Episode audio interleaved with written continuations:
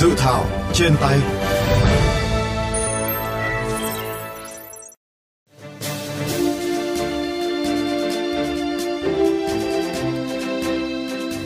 bạn, dự thảo nghị định quy định chi tiết thi hành luật phòng chống nhiễm virus gây ra hội chứng suy giảm miễn dịch mắc phải ở người HIV/AIDS sửa đổi, bổ sung năm 2020. Sau đây gọi tắt là dự thảo nghị định quy định chi tiết luật phòng chống HIV/AIDS sửa đổi, gồm 9 chương 60 điều, quy định các biện pháp can thiệp giảm tác hại trong dự phòng lây nhiễm HIV,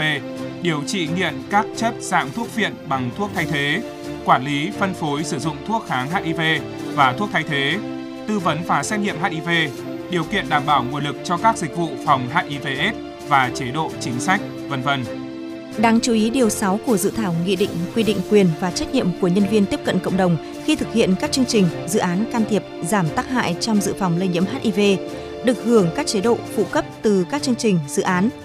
không bị coi là vi phạm pháp luật khi thực hiện việc phân phát bao cao su, bơm kim tiêm sạch, điều trị nghiện, chất dạng thuốc viện bằng thuốc thay thế cho các đối tượng quy định tại luật phòng chống HIV/AIDS. Về việc quản lý thuốc kháng HIV, điều 32 của dự thảo nghị định quy định thuốc kháng HIV thuộc danh mục thuốc thiết yếu, danh mục thuốc kê đơn và danh mục thuốc hóa dược thuộc phạm vi được hưởng của người tham gia bảo hiểm y tế, được mua từ nguồn ngân sách nhà nước hoặc do các tổ chức cá nhân trong và ngoài nước tài trợ, được cung cấp miễn phí cho các đối tượng quy định tại luật phòng chống HIV/AIDS. Những hoạt động mà người nhiễm HIV, người có hành vi nguy cơ cao được phép thực hiện quy định tại luật phòng chống HIV/AIDS sửa đổi bao gồm tuyên truyền và tham gia thực hiện các biện pháp can thiệp giảm tác hại trong dự phòng lây nhiễm HIV theo quy định của chính phủ, cung cấp dịch vụ tư vấn, xét nghiệm sàng lọc HIV, sinh phẩm tự xét nghiệm HIV cho người có hành vi nguy cơ cao khi đáp ứng đủ điều kiện. Quy định này cũng được hướng dẫn tại điều 11 và điều 12 dự thảo nghị định quy định chi tiết luật phòng chống HIV/AIDS sửa đổi. Dự thảo nghị định quy định chi tiết luật phòng chống HIV/AIDS sửa đổi đang được gửi xin ý kiến các bộ ngành địa phương. Dự thảo nghị định sẽ được gửi xin ý kiến thẩm định của Bộ Tư pháp trước khi trình chính phủ xem xét ban hành.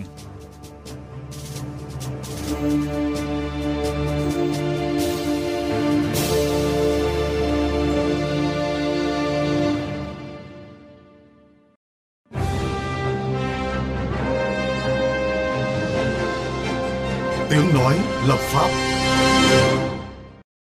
Thưa quý vị và các bạn, dự thảo nghị định quy định chi tiết luật phòng chống HIV/AIDS sửa đổi sẽ khắc phục các bất cập khi thực hiện can thiệp giảm tác hại trong dự phòng lây nhiễm HIV, cũng như việc quản lý, phân phối, sử dụng thuốc kháng HIV như thế nào. Phóng viên kênh VOV Giao thông có cuộc phỏng vấn bác sĩ, luật gia Trịnh Thị Lê Trâm,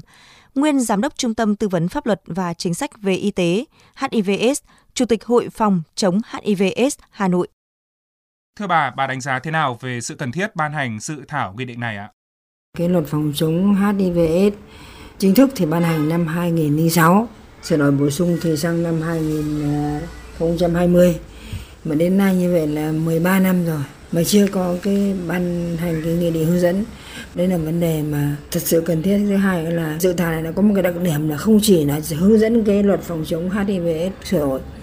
mà nó còn thay thế toàn bộ những nghị định trước đây, đưa ra một nghị định mới lại phải dẫn chiếu lại những cái nghị định khác là nó rất là khó khăn. Như vậy là phải 5, 6, 7 nghị định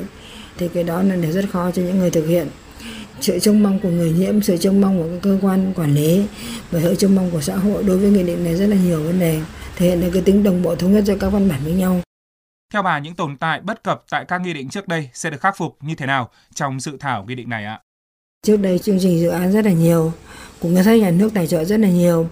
tài trợ quốc tế rất là nhiều, nhưng trong những năm gần đây là giảm rất nhiều, đến bây giờ hầu như là rất là ít, cho nên gần như phải huy động toàn xã hội. Do vậy cái việc giao về cho các thủ trưởng các bộ ngành, các địa phương để mà bố trí ngân sách theo cái phân cấp, và như vậy thì mới có thể đảm bảo được nguồn lực. Cái vấn đề thứ hai mà chúng ta cần suy nghĩ là cái nhân viên tiếp cận cộng đồng ấy. Trước đây khi tham gia là rất khó khăn. Nếu mà không cẩn thận là bị công an bắt khi mà họ phát bơm kim tiêm, phát bao cao su. Nhưng bây giờ trong luật cũng đã quy định là khi mà nhân viên tiếp cận cộng đồng này thực hiện các chương trình phòng chống dự án ấy, can thiệp giảm tác hại này thì được là không bị coi là vi phạm pháp luật. Quy định được cái quyền của người nhiễm HIV, người có nguy cơ cao được tuyên truyền phòng chống HIV/AIDS thì bây giờ họ được truyền thông theo nhóm, truyền thông cá nhân, truyền thông tại các sự kiện, tổ chức các cuộc thi về phòng chống HIV, tổ chức các buổi văn nghệ giao lưu rất là tốt mà không bị ngăn cản. Những quy định về thuốc kháng HIV cũng được thay đổi rất là nhiều, đảm bảo đủ thuốc đó cho người nhiễm HIV.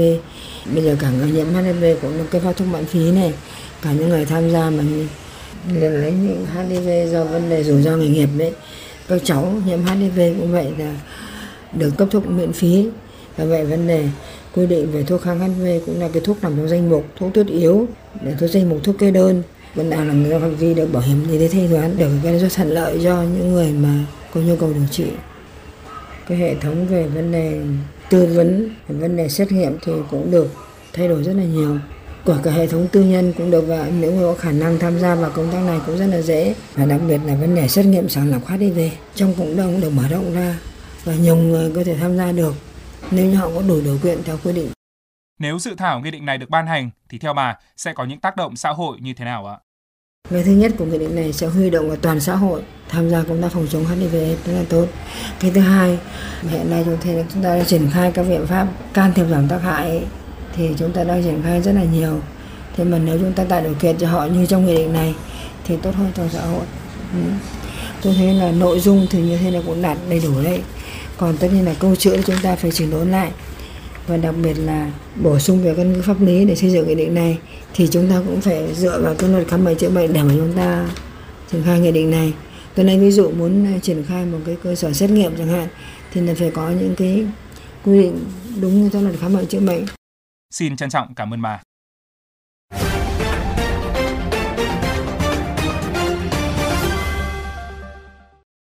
Thưa quý vị và các bạn, dự thảo nghị định quy định chi tiết luật phòng chống HIV/AIDS sửa đổi sẽ tạo điều kiện ra sao cho các nhóm cộng đồng tuyên truyền và tham gia thực hiện các biện pháp can thiệp, giảm tác hại trong dự phòng lây nhiễm HIV. Phóng viên kênh VOV Giao thông có cuộc trao đổi với ông Nguyễn Anh Phong, Phó Chủ tịch Hội phòng chống HIV/AIDS thành phố Hồ Chí Minh về nội dung này. Theo ông, đâu là những điểm đáng chú ý trong dự thảo nghị định này ạ? Nó có thêm nhiều cái điểm sáng cho cái chương trình phòng chống HIV/AIDS. Ví dụ như là việc cấp phát bao cao su, cấp phát bệnh viên tim, bây giờ thì nó mở rộng hơn, thì bây giờ còn được cấp phát ở những cái nơi công cộng, nó giúp cho cái người dân người ta dễ tiếp cận hơn, nó thể hiện cái sự văn minh, không còn giấu giếm hay là không còn che đậy giống như trước đây nữa. Trước đây thì chương trình điều trị ARV ở tại Việt Nam được tài trợ từ các tổ chức phi chính phủ nước ngoài. Sau thì các tổ chức dần dần họ giảm cái nguồn lực, cho nên là Việt Nam tiến hành đưa vào cái nguồn thuốc ARV vào trong bảo hiểm y tế, và như vậy thì sẽ bền vững hơn cho cái người điều trị. Tuy nhiên rằng là khi mà vô trong bảo hiểm y tế thì nó sẽ có một số cái bất cập, những cái quy định liên quan đến cái đấu thầu thuốc, sẽ có những cái giai đoạn mà chưa có kịp đấu thầu hoặc là thủ tục chưa xong thì nó sẽ bị thuốc nó chưa có kịp, chưa có đủ. Với cái người sống HIV thì họ phải uống thuốc định kỳ mỗi ngày một viên và liên tục duy trì thì nó mới đạt được cái hiệu quả điều trị. Đó là cái lo lắng. Nhưng mà khi cái nghị định hướng dẫn này ra được quy định rõ ràng thì các bộ ban ngành cũng sẽ tiến hành cho cái việc là đấu thầu tập trung và làm sao đảm bảo được duy trì cái nguồn thuốc ARV cho người bệnh. Đây là một trong những cái điều mà tôi nghĩ là giải quyết được một cái bất cập khá là lớn. Đó là cái nỗi lo về thiếu thuốc của người sống HIV, bớt đi được những cái khó khăn của những cái nhân viên y tế, những cái nơi mà cấp phát thuốc ARV cho những cái người bệnh. Về hoạt động của các nhóm cộng đồng, liệu có thuận lợi hơn với các quy định mới của dự thảo nghị định này hay không, thưa ông? Trước đây thì có một cái chương trình thí điểm xét nghiệm tại cộng đồng và cái chương trình thí điểm đó đã là thành công, khẳng định được cái vai trò của cộng đồng trong cái công tác hỗ trợ chăm sóc cho người sống với HIV và công tác dự phòng lây truyền HIV trong cái nhóm nguy cơ cao. Ví dụ những cái người tiêm chích ma túy, những cái người lao động tình dục và những cái người trong cái nhóm cộng đồng nam quan hệ tình dục đồng giới. Họ cùng trao đổi, cùng chia sẻ những cái thông tin và họ can thiệp. Thì trước đây họ dừng ở cái mức là phát tài liệu và truyền thông cũng như là đưa người đến những cái cơ sở xét nghiệm. Nhưng sau khi có cái thí điểm đó thì họ trực tiếp làm được cái việc là xét nghiệm luôn. Thì khi đó tìm kiếm được những cái ca nhiễm tích cực hơn và hiệu quả hơn. Và khi cái văn bản này được ban hành, nó khẳng định thêm cái vị trí của cộng đồng cũng như rằng là thấy được cái hiệu quả khi mà cộng đồng thực hiện những cái chương trình này. Các nhóm cộng đồng cùng chung tay với y tế để thực hiện cái chương trình về phòng chống HIV/AIDS nó danh chính ngôn thuận hơn, sẽ hiệu quả hơn để hoàn thành cái mục tiêu chấm dứt được dịch AIDS trong 2030. Chúng tôi chỉ mong rằng là khi mà chúng ta đã có luật rồi và chúng ta có đã ra một cái hướng dẫn cụ thể rồi thì cái việc thực thi đó nó phải được trọn vẹn. Quan trọng hơn nữa đó là cái việc phổ biến tất cả những cái hướng dẫn này đến với lại người dân, đến với lại những cái cơ sở y tế, đến với lại những cái bên liên quan để giảm cái việc kỳ thị hơn, bị đối xử hơn, và nó giúp cho những cái người có những cái nhóm nguy cơ cao và những cái người sống HIV có thể tiếp cận được các dịch vụ về phòng chống HIV đã sẵn có và bao phủ tại Việt Nam rồi. Xin trân trọng cảm ơn ông.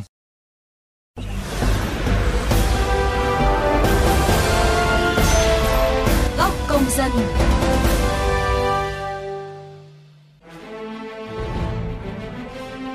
Thưa quý vị và các bạn, tính đến cuối năm 2022, ước tính cả nước có khoảng 242.000 người nhiễm HIV/AIDS và 112.572 người tử vong. Đáng chú ý, từ năm 2020 đến nay, số người nhiễm HIV/AIDS gia tăng, trong đó nam giới chiếm 84,4%, lây truyền qua đường tình dục tăng, đặc biệt trong nhóm quan hệ đồng giới tăng liên tục từ năm 2011 đến nay, trong đó năm 2020 chiếm 47%. Trong khi đó, luật phòng chống HIV/AIDS được thông qua năm 2006, các nghị định hướng dẫn thi hành luật sau thời gian thực hiện tồn tại một số bất cập cần khắc phục kịp thời như các biện pháp và đối tượng áp dụng các biện pháp can thiệp, giảm tác hại trong dự phòng lây nhiễm HIV chưa đầy đủ, hay việc quản lý, phân phối, sử dụng thuốc kháng HIV phát sinh nhiều điểm chưa phù hợp. Cùng với đó, một số nội dung được quy định trong luật phòng chống HIV/AIDS sửa đổi bổ sung năm 2020 chưa được quy định chi tiết trong các văn bản quy phạm pháp luật. Chính vì vậy, việc xây dựng một nghị định tổng thể hướng dẫn thi hành và thay thế các nghị định trước đây là cần thiết nhằm tạo được sự đồng bộ, thống nhất hệ thống văn bản quy phạm pháp luật, giúp các cơ quan, tổ chức, cá nhân thuận lợi trong quá trình áp dụng, tổ chức thực hiện. Bạn kỳ vọng gì vào dự thảo nghị định này? Nếu được ban hành thì các quy định mới của dự thảo sẽ có những tác động xã hội như thế nào? Mời các bạn cùng chia sẻ ý kiến, đóng góp cho dự thảo qua hotline 024 37 91 91 91, fanpage VOV Giao thông, hoặc có thể góp ý trực tiếp trên cổng thông tin điện tử Chính phủ. Đừng quên đón nghe và tương tác với dự thảo trên tay trong khung giờ FM 91 chiều thứ 2, thứ 4 và thứ 7 hàng tuần trên kênh VOV Giao thông, tần số FM 91 MHz, vovgiaothong.vn hoặc trên các nền tảng podcast dành cho di động Spotify, Apple Podcast và Google Podcast. Chương trình dự thảo trên tay ngày hôm nay xin phép được khép lại tại đây.